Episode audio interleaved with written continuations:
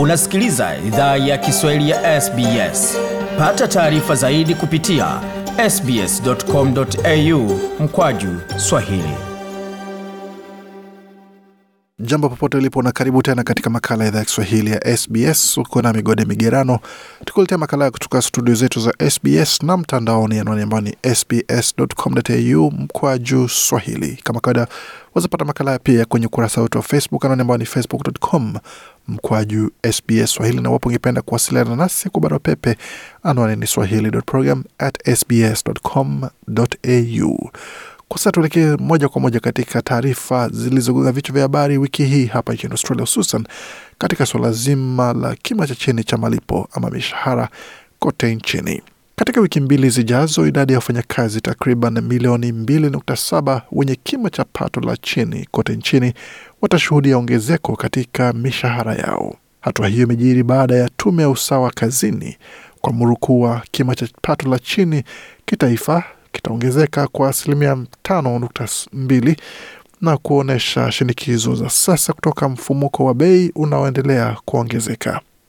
Ni wafanyakazi muhimu ambao walisaidia Australia wakati wa janga. Walisafisha mahoteli, walipakia bidhaa ndani ya maduka pamoja na kuwahudumia wazee. Ila wafanyakazi wengi wenye kima cha pato la chini kwa sasa wanakabiliwa na pigo kubwa la janga la gharama ya maisha. Kwa hiyo kwa mfanyakazi wa dukani Liam, ongezeko la hela taslim mfukoni ni jambo ambalo amekaribisha, akisema kwamba We don't particularly make a lot of money. So hatulipwi hela nyingi sana. Kwa hiyo ni jeki kwa hali ya kujiamini tunapoelekea katika siku za um, usoni, ni kujua nitaweza mudu mahitaji. Mapambano ya kumudu mahitaji ya msingi yalikuwa mbele ya fikra leo, wakati rais wa tume ya haki kazini Ian Ross alifanya tangazo lake akisema kwamba We are conscious that the low paid are particularly vulnerable. tunafahamu kuwa wanaolipwa mshahara mdogo wako hatarini kwa upande wa ongezeko ya mfumuko wa bei. in the economic Tumeamua kuwa mabadiliko katika uchumi yanaegamia upendeleo wa ongezeko kwa kima cha chini cha mshahara wa kitaifa.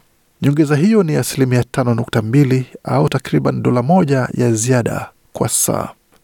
Hatua hiyo ina maana kwamba mshahara mpya utakuwa dola 21 na senti 38 kwa saa au dola 812 kila wiki, hiyo ikiwa ni nyongeza ya dola 40 kila wiki.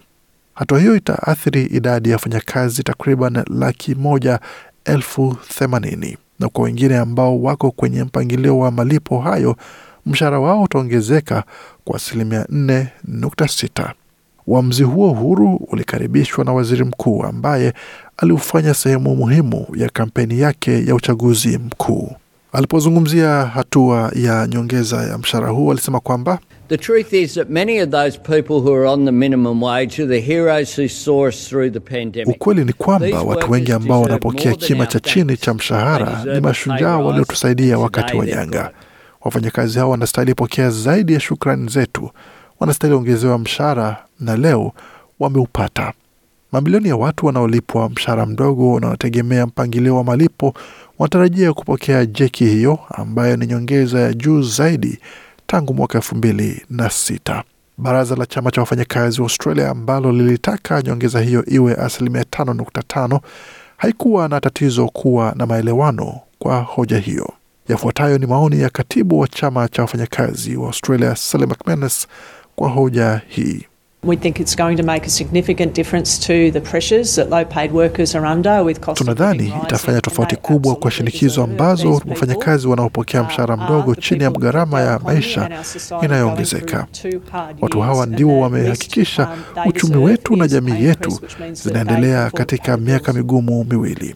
Wanastahili ongezewa mshahara ambao una maana wanaweza mudu kulipa bili zao, alisisitiza B McManus. Wakati vyama vya wafanyakazi kwa ujumla walikaribisha uamuzi huo, tume hiyo imeshutumiwa kwa kuangusha tayari wanafunzi wanaofanya mafunzo ya kazi. Michael Wright kutoka chama cha wafanyakazi wa umeme amesema bado wataendelea kulipwa dola kumi na mbili kila saa na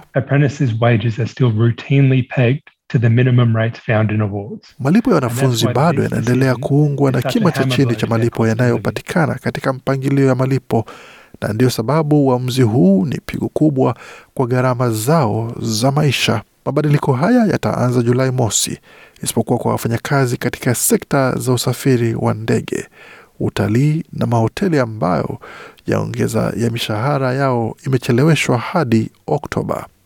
Tume ya haki ya kazi imesema kwamba sekta hizi ziliathiriwa zaidi na uviko 19 na matukio ya hivi karibuni ya hali ya hewa, kwa hiyo yanahitaji muda mrefu zaidi wa uponaji. Hata hivyo, makundi ya biashara yamesisitiza kuwa ongezeko ya mshahara huo unaweza sababisha madhara makubwa katika sekta zote.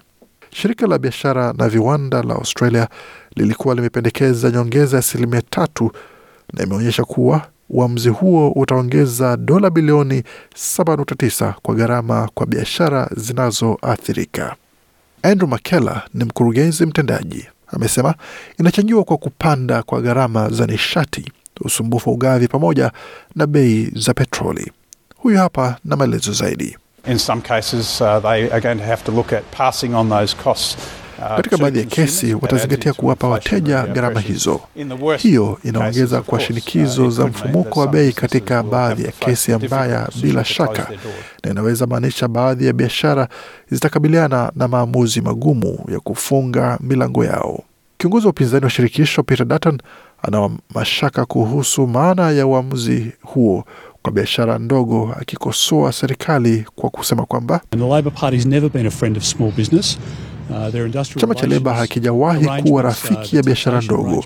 Mipangilio uh, yao ya mahusiano ya viwanda, mipangilio yao ya kodi. Chama cha Leba daima huwa kinatoza kodi na kufanya matumizi, ndivyo walivyo. Shirika la kilele cha ustawi la Australia kimeonyesha hali mbaya ya watu ambao hawako kazini na kwenye kiwango cha chini zaidi kwa malipo, wanaopokea malipo ya ustawi na wanakabiliwa na athari ya kuachwa nyuma zaidi.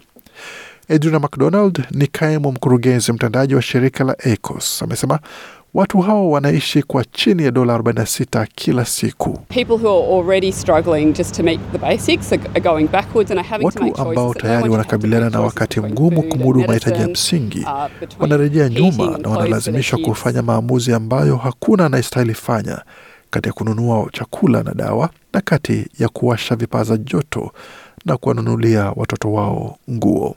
Wakati wa uamuzi wa mwaka jana, kielezo cha bei ya watumiaji ambacho hupima mfumuko wa bei wa nyumba umesimama kwa asilimia moja nukta moja na sasa imeongezeka hadi asilimia tano nukta moja na kuna uwezekano kiwango hicho kitaongezeka zaidi. Philip Law ni gavana wa Benki ya Hifadhi ya Taifa. Kwa sasa amekiri kuwa mfumuko wa bei unaweza fika hadi asilimia saba kufikia Krismasi mwaka huu. That's a very high number and we need to be able to chart a course back to Hiyo ni namba kubwa na tunastahili weza kuwa na mbinu ya kurejea kwa asilimia mbili ya mfumuko wa bei. Ninaamini tunaweza fanya hivyo, ila itachukua muda. Kwa muda mfupi, inatarajiwa kuwa shinikizo ya gharama ya maisha itaendelea kuuma. Kwa taarifa zingine kama hizi pamoja na makala tulipeperusha kabla, tembelea tovuti yetu anaone ambayo ni sbs.com.au mkwaju Swahili. Makala yaliandaliwa na waandishi wetu Emilia Dan na Gode Migerano. Hii ni idhaa Kiswahili ya SBS. Je, unataka kusikiliza taarifa zingine kama hizi? Sikiliza zilizorekodiwa kwenye Apple, Google, Spotify au popote pale unapozipata.